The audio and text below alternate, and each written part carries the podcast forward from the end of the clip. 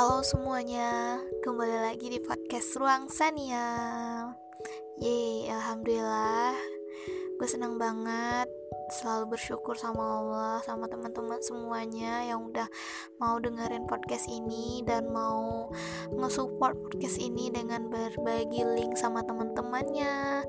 Nge DM aku juga nanyain gimana perkembangannya dan mau bahas apa lagi nih gitu.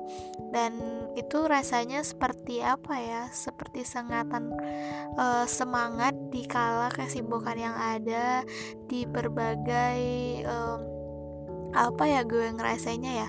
Ya di berbagai kehatikan tiap hari dengan dengan gue lagi ngolah data penelitian juga gue juga bisnis juga gitu ya. Terus juga uh, ngejarin deadline praktikum ngawas dan lain halnya gitu.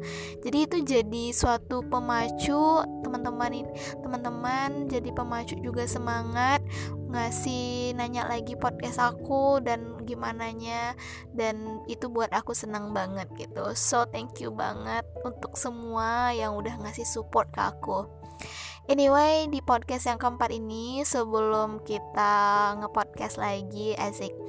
Uh, gue selalu untuk nyaranin teman-teman semuanya untuk baca buku kali ini gue sebenarnya mau ngerekomendasiin ini ke teman gue sebenarnya awalnya gitu ya.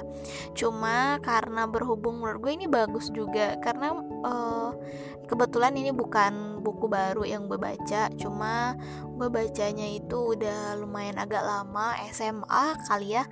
SMA gue baca dan SMA mau kuliah deh gue rasanya mau baca. Gue juga termasuk orang yang agak terlambat sih bacanya gitu.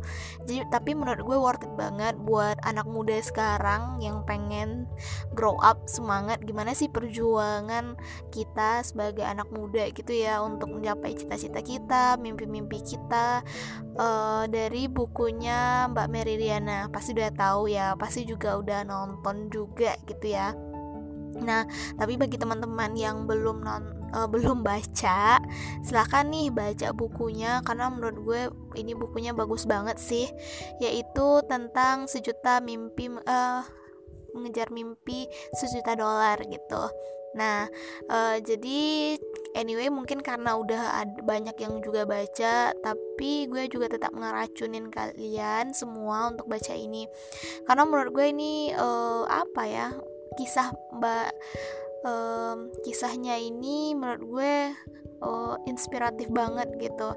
Gimana dulu beliau perjuangannya di, uh, dari Indonesia ke Singapura dikirim oleh uh, ayahnya untuk bersekolah gitu kan. Lalu Pak Meridiana ini berjuang mati-matian di Singapura. Bahkan dulu ketika uh, beliau bersekolah gitu ya di universitasnya uh, di kuliahnya itu bahkan sampai makan roti di WC gitu di toilet gitu saking malunya nggak punya uang gitu uh, beliau juga berjuang uh, ikut kerja part time di sana sampai nangis membangun usaha gagal. Nah, menurut gue ketika gue baca itu selalu apa ya? Ada rasa campur aduk gitu. Perjuangannya tuh terasa gitu. Kalau kita sekarang bacanya itu emang kayak apa ya terasa banget gitu e, gimana perjuangannya Mbak Meridiana ini untuk mencapai cita-citanya gitu. Terus e, ada rasa senangnya ketika dia berhasil mewujudkan mimpi-mimpinya dengan semua perjuangan yang udah dia kasih udah semua hal yang dia berikan. Dan ya gue selalu percaya bahwa usaha itu nggak akan pernah mengkhianatin hasil gitu. Nah di sana juga di buku uh, yang gue baca itu ya karena nggak tahu ini versinya bukunya emang seperti itu atau gue yang dapat versi yang seperti ini. Jadi kalau di versi buku gue itu di belakangnya itu emang ada kiat-kiat suksesnya gitu. Jadi setelah uh, bercerita kisahnya Mbak Meridiana ini jadi setelah itu dia ceritain apa sih sebenarnya kiat-kiat dia sukses gitu. Apa yang membuat dia itu bisa punya uh, personal reason gitu up, tujuan hidup dia apa.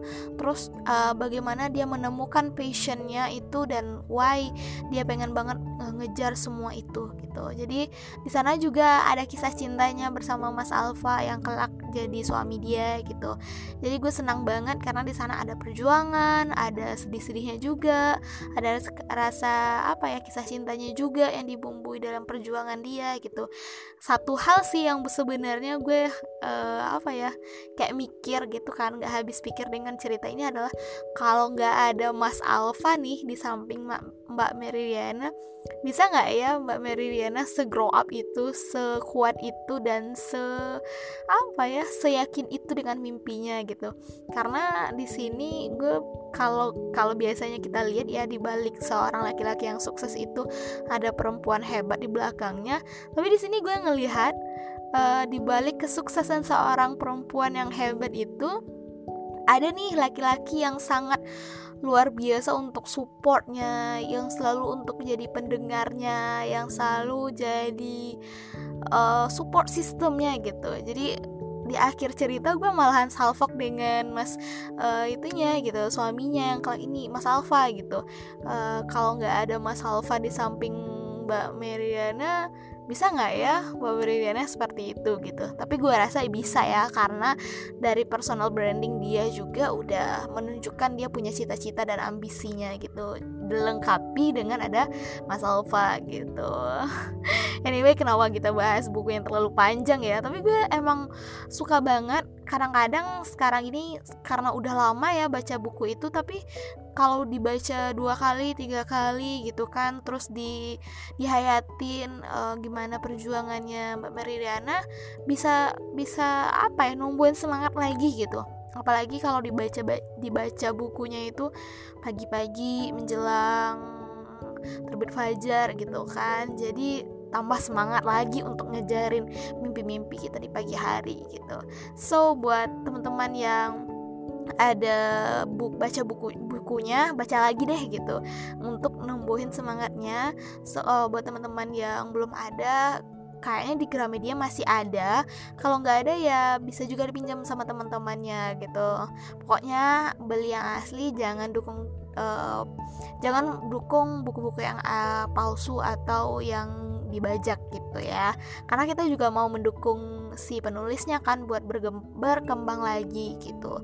Karena karena yang gue baca ya penulis itu royaltinya itu kalau udah dipakai diskon udah dipakai ini ininya itu emang sedikit banget sama penulisnya gitu. Benar-benar kayak nggak worth it dengan apa yang udah dikerjakannya dengan apa yang dihasilkannya misalnya uang gitu. Jadi kalau tadi tambah lagi kita dukung buku-buku perbajak bajak gitu kan ditambah ya mak akhirnya makin nggak punya uang juga kan akhirnya para penulis takutnya nanti para penulis ini juga mati siapa lagi kan yang meneruskan cerita-cerita hebat gitu di balik perjuangan seseorang. Jadi so dukung buku-buku yang asli dan berkualitas Oke, di episode keempat ini gue sebenarnya uh, rada-rada apa ya?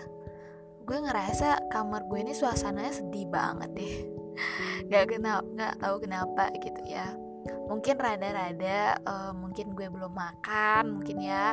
Jadi gue kadang-kadang kalau belum makan itu, gue pikir gue galau gitu. Gue pikir si doi lagi nggak ngechat gue atau gimana gitu ya. Ops jomblo. uh, jadi gue ngerasa sedih aja gitu. Padahal ujung-ujungnya gue sedih karena gue belum makan gitu. Jadi buat teman-teman yang sering nih kadang-kadang galau gitu kan eh tiba-tiba sedih atau galau aja gitu kan tapi uj tapi sebenarnya belum makan. Nah, perlu dicek tuh, kayaknya karena belum makan deh lu sedih atau lo ngerasa nggak enakan, nggak mood gitu. Bukan karena lo ada apa-apanya sama diri lo gitu. Nah kadang-kadang itu jadi relate ya dalam kehidupan kita ini gitu. Uh, beberapa hari yang lalu itu gue lagi kebetulan uh, teman gue ini kebetulan gue lagi debat gitu kan lagi lomba debat online. Uh, teman gue ini ngechat gue gitu kan. Lalu setelah dia chat gitu kan dia cuma manggil gitu. Babs katanya. Biasa ya panggilan cewek ciwi-ciwi gitu. Babs katanya. Terus gue jawab gue ah, waktu itu gue lagi debat banget sih lagi ngomong gitu kan. Jadi gue gue ngelihat chat dia cuma gue belum jawab. Insya gue bilang insya Allah dalam hati gue insya Allah kalau kalau gue apa ya udah selesai uh, gue balas gitu. Karena gue kebiasaan gini sih gue kalau ada apa pun baik itu chat ataupun telepon orang gitu selagi gue bisa mengangkat telepon itu gue akan usahain gitu. Karena gue diajarin gitu sih sama orang tua gitu kan selagi gue bisa ngangkat telepon selagi apa pun deh gitu kan selagi misalnya kadang-kadang ujian aja kalau bunda bunda atau papa nelpon gue kadang-kadang minta izin uh, ngangkat dulu gitu. Kalau diizinkan kayak gitu. Karena menurut gue kan kadang-kadang orang tua kan urgent juga gimana gitu kan. Dan itu ke, ke bawah sih ke diri gue gitu. Jadi kalau ada yang ngechat atau ada yang uh, nelpon gue sebisa gue kalau dalam keadaan apa pun gue balas atau gue angkat gitu. Nah kebetulan waktu itu gue lagi nggak bisa diangkat gitu. Jadi lagi nggak bisa. Nah jadinya gue balasnya itu cuma pas malam gitu lalu malam gue bilang gue tanyain gitu kenapa tadi uh, ngechat? kata gue kan. Terus dia belum balas gitu kan tapi gue lihat dia online jadi gue langsung telepon dia aja gitu. Mana tahu urgent atau gimana gitu kan jadi singkat cerita ya udah kita ngobrol oh ternyata tadi dia nanyain sesuatu terus lupa lagi gitu.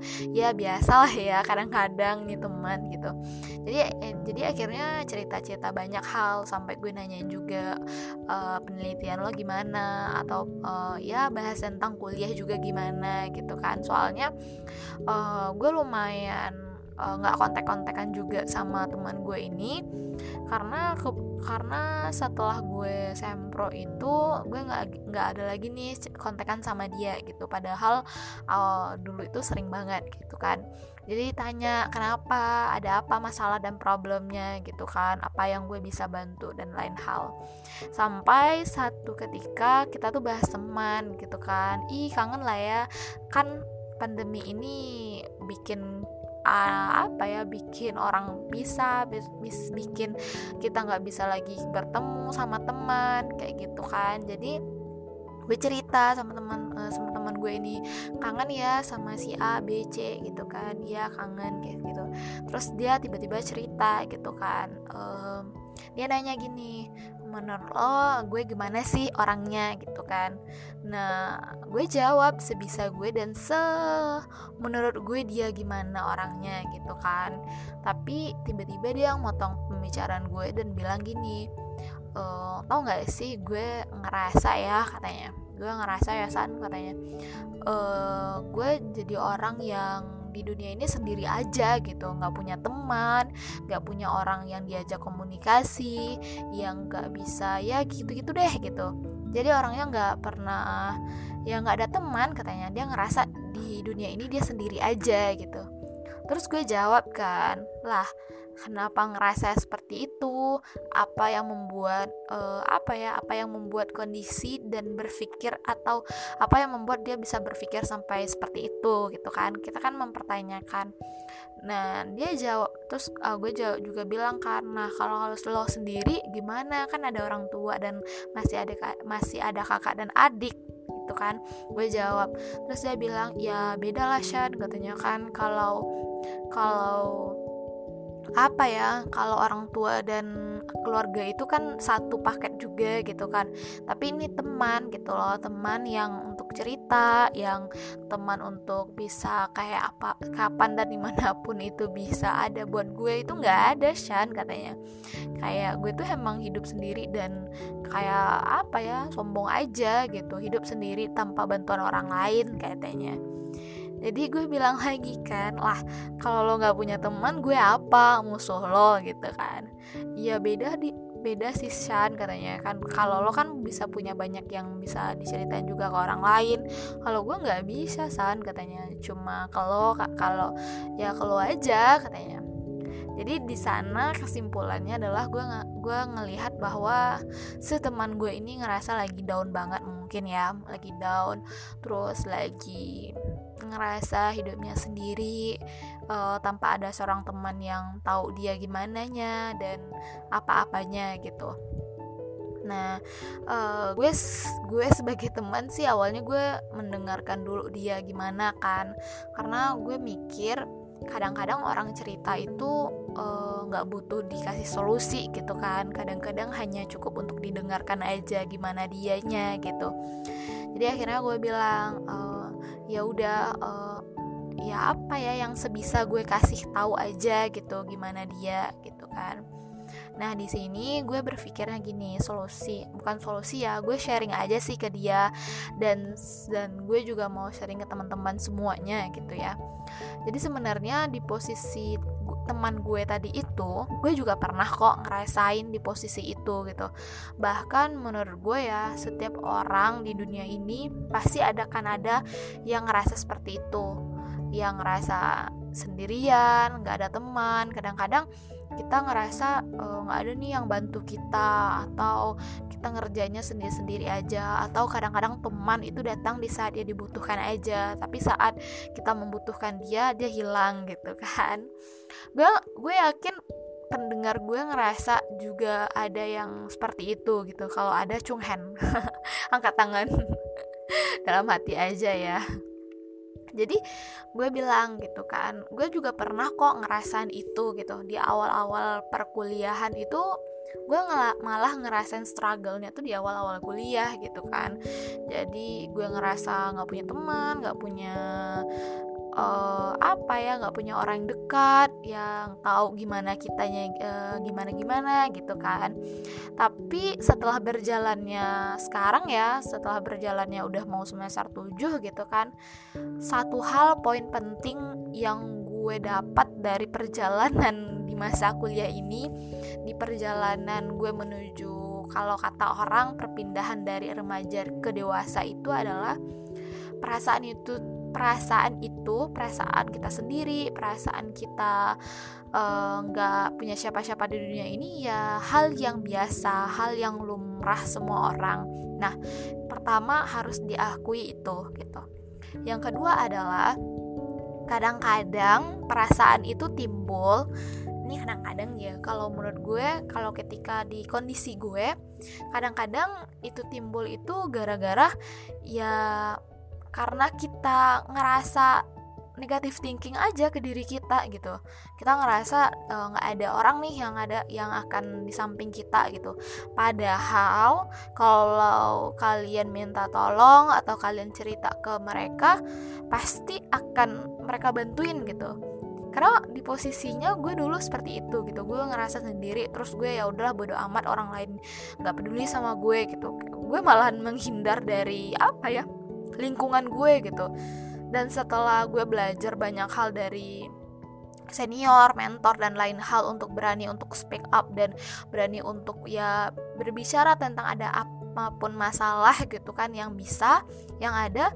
Jadi gue ngerasa pas ketika orang lagi membutuh gue butuh bantuan terus gue juga ngasih tahu gimana gimana nya ke orang-orang orang lain ba banyak loh yang mau bantu gitu. Bahkan gue bilang ke diri gue sendiri ya wow di dunia ini masih banyak loh orang baik di di dunia ini gitu. Kayak percaya aja loh gitu. Gue pikir hanya orang jahat yang banyak di dunia ini. Tapi orang baik banyak banget loh gitu.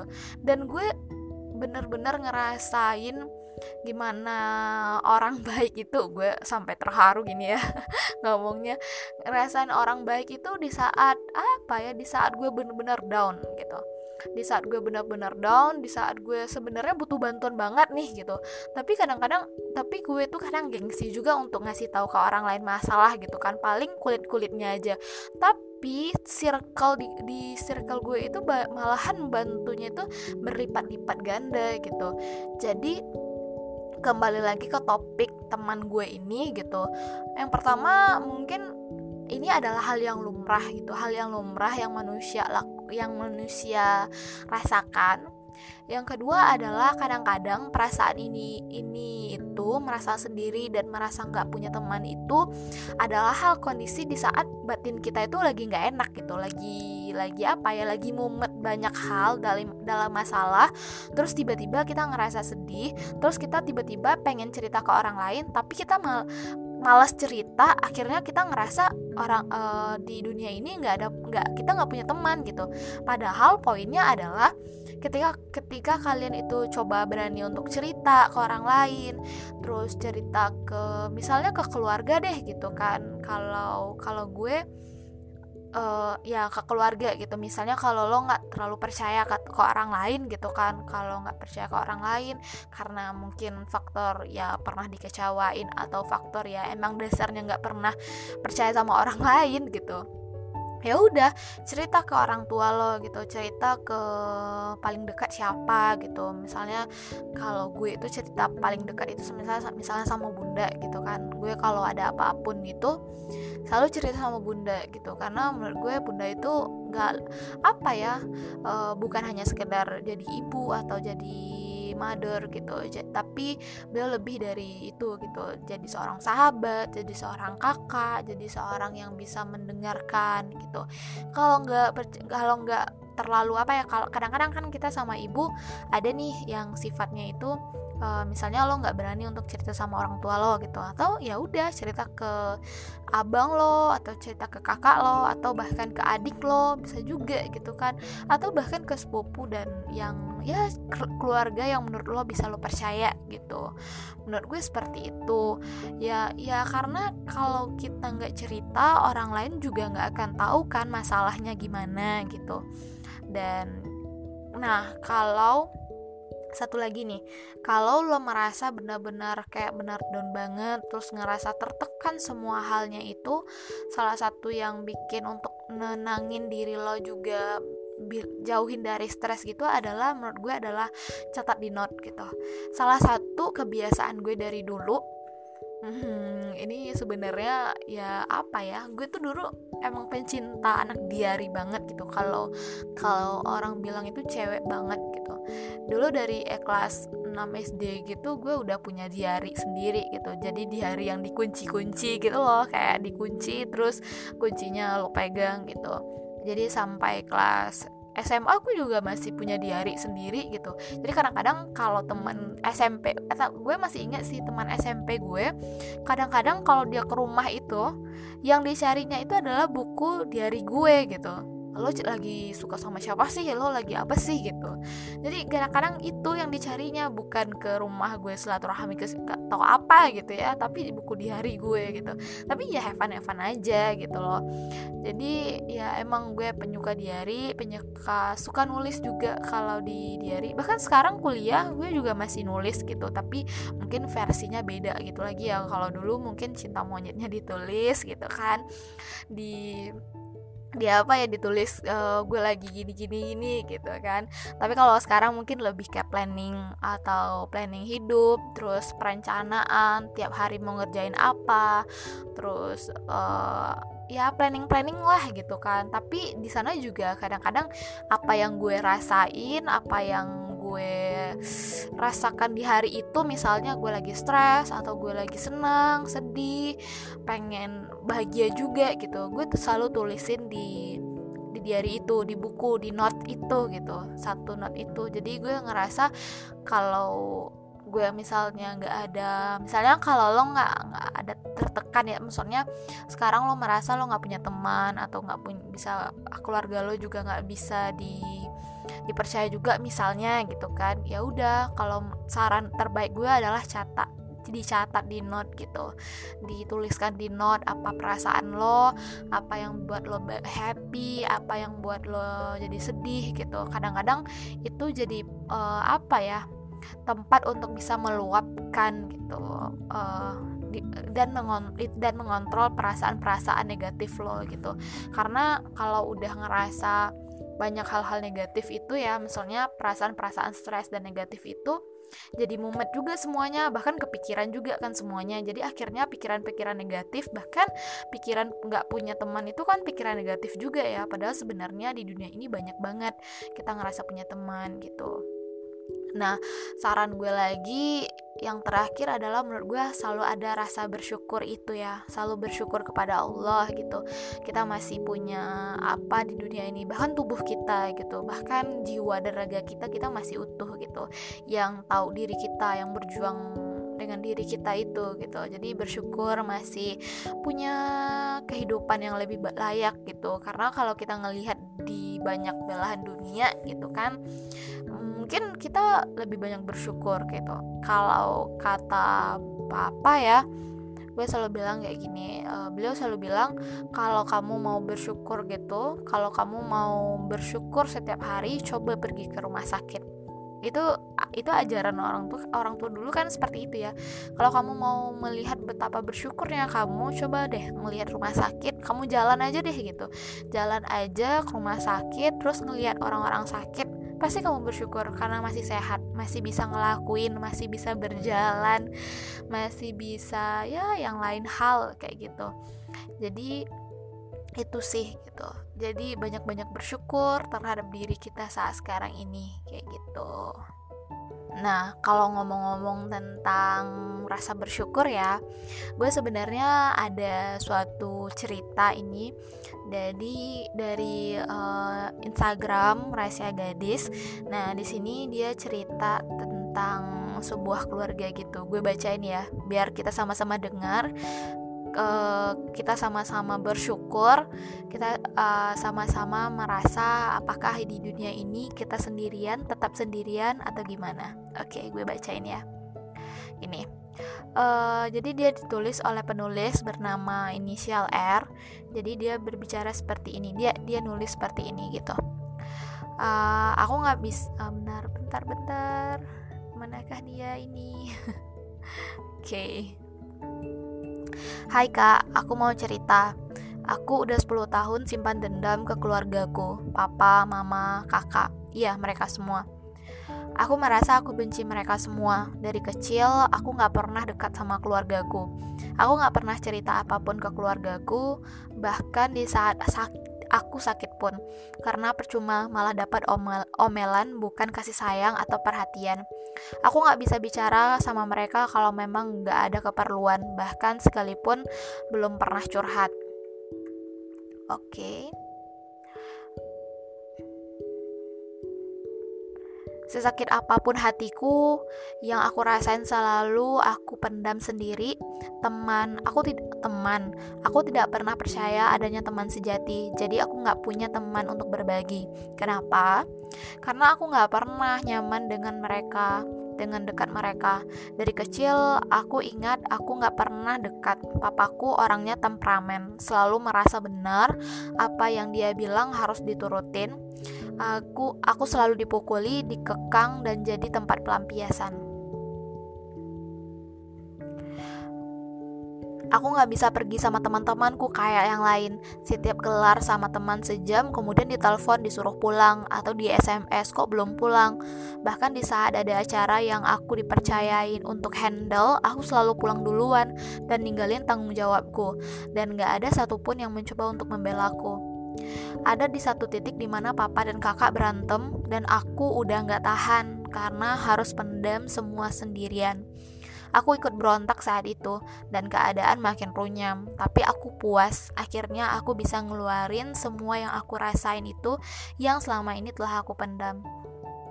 Setelah itu aku semakin down, berusaha berusaha lari dari rumah bahkan bunuh diri. Tapi aku ngerasa percuma hidup ak, hidup dan matiku nggak ada gunanya untuk mereka. Dan rasa dendam itu masih berlanjut sampai sekarang. Rasanya nggak sanggup lagi hidup kayak gini. Seperti nggak punya keluarga, teman, dan siapa-siapa. Aku bahkan nggak nyaman kalau harus hal kalau ada harus satu ruangan sama mereka. Makan makanya kehidupanku hanya di kamar, ke kam ke dapur kalau ada lapar, ke WC kalau mandi atau buang air. Nonton TV bareng nggak pernah, makan makan bareng pun gak pernah bahkan jalan-jalan pun sekalian Makin bertambahnya umur, aku semakin tahu rasa rasa itu apa. Rasa benciku semakin berubah menjadi dendam dan tertanam jadi akar pahit. Akar pahit yang sangat sulit untuk dicabut. Aku menyadari kalau aku nggak baik-baik aja. Aku berharap ini cuma self diagnosis, diagnosis, tapi aku merasa sakit. Mentalku bahkan keadaanku tidak baik-baik aja. Aku butuh bantuan. Aku nggak tahu harus ke mana. Kak, aku sakit. Nah, itu uh, dari penulis CR itu, uh, gue berdoa yang uh, yang CR ini penulis CR ini semoga akan baik-baik saja. Gue gue apa ya gue kalau di posisi dia juga gue nggak tahu ya gimana rasanya. Karena uh, gue alhamdulillahnya punya di posisi keluarga yang baik-baik aja gitu. Tapi di sini gue cuma mari kita doain semoga uh, dia baik-baik aja semoga keluarganya juga cepat apa ya membaik dan semoga papa mama dan kakak kakaknya menyadari bahwa sebenarnya si dia punya masih punya satu keluarga lagi satu anggota keluarga lagi yang harus dia sayang yang harus dia pedulikan kayak gitu. Bukan hanya soal temperamen aja bukan hanya tentang ya kam ya apa pun deh gitu. Karena menurut gue gini mau kembali lagi mungkin orang tua itu punya cara masing-masing untuk membuat uh, memberikan kasih sayangnya ke ke anaknya gitu kan.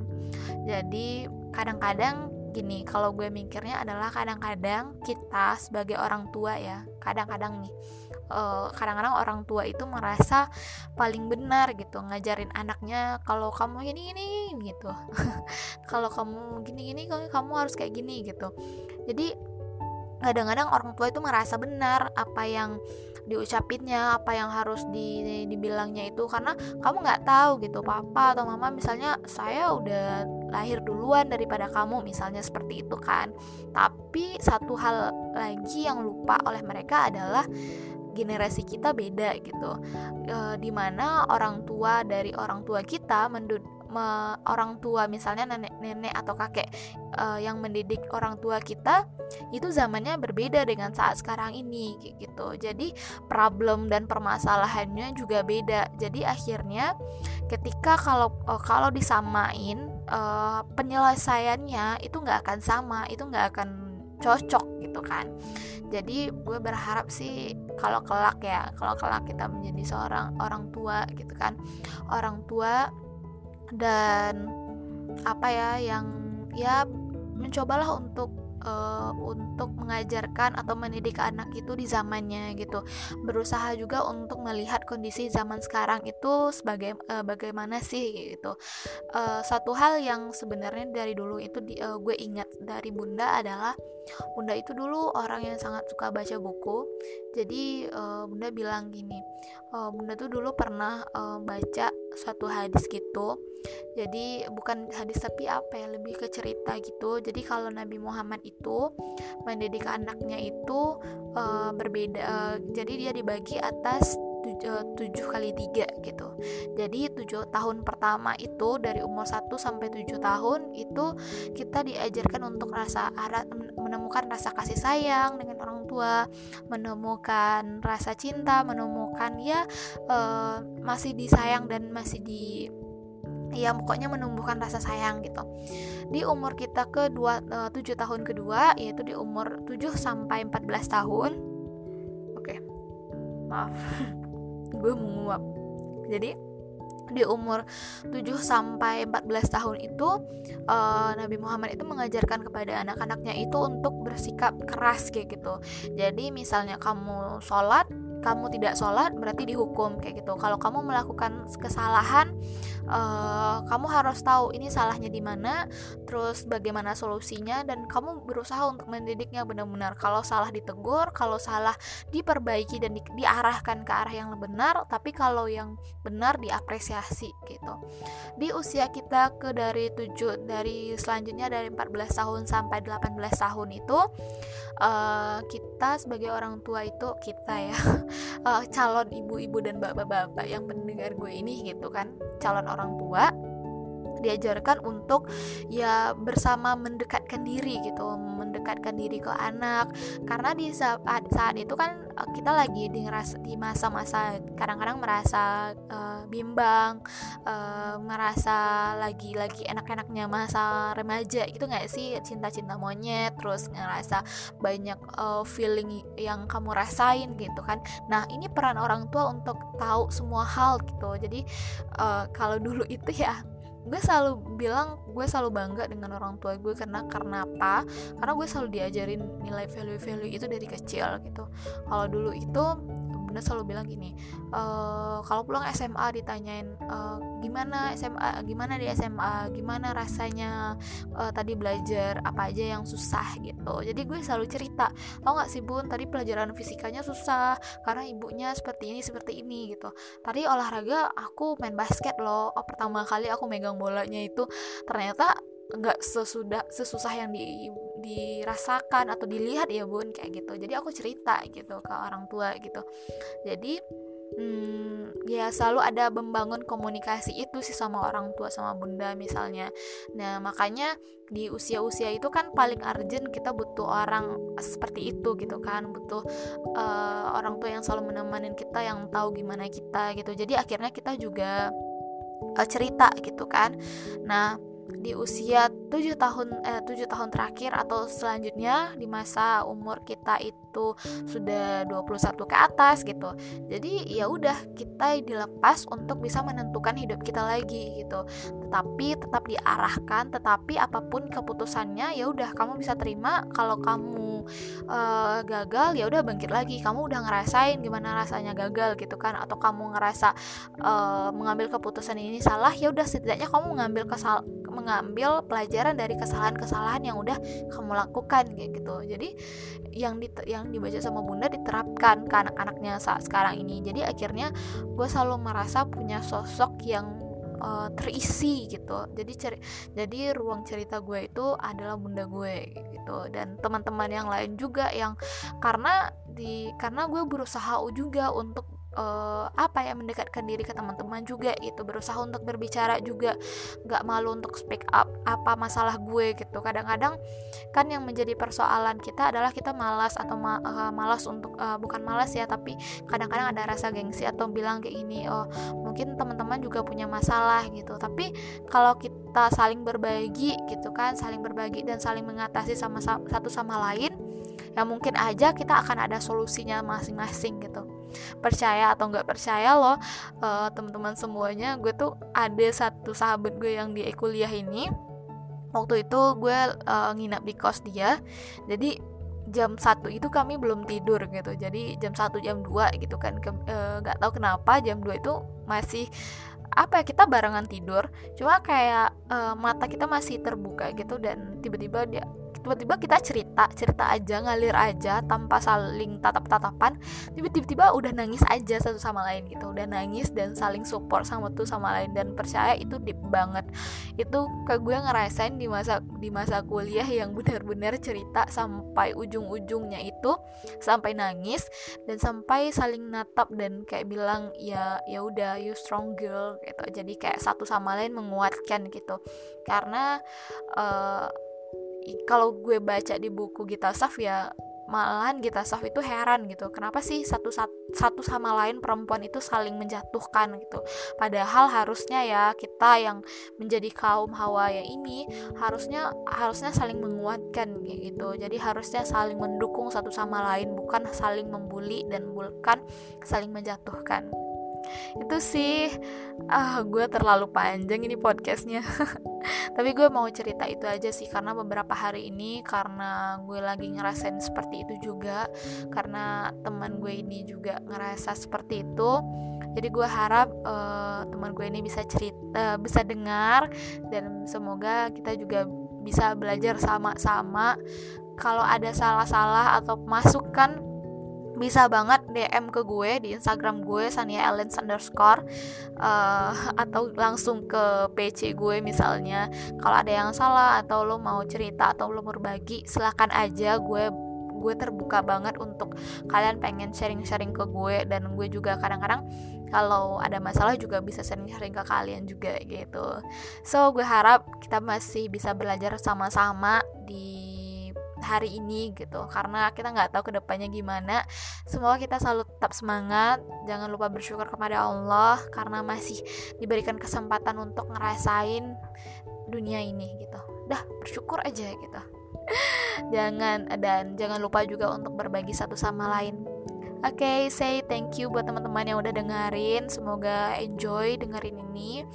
Uh, gue harap kita semua akan baik-baik saja. See you di next episode vlog eh vlog podcast gue. Bye bye.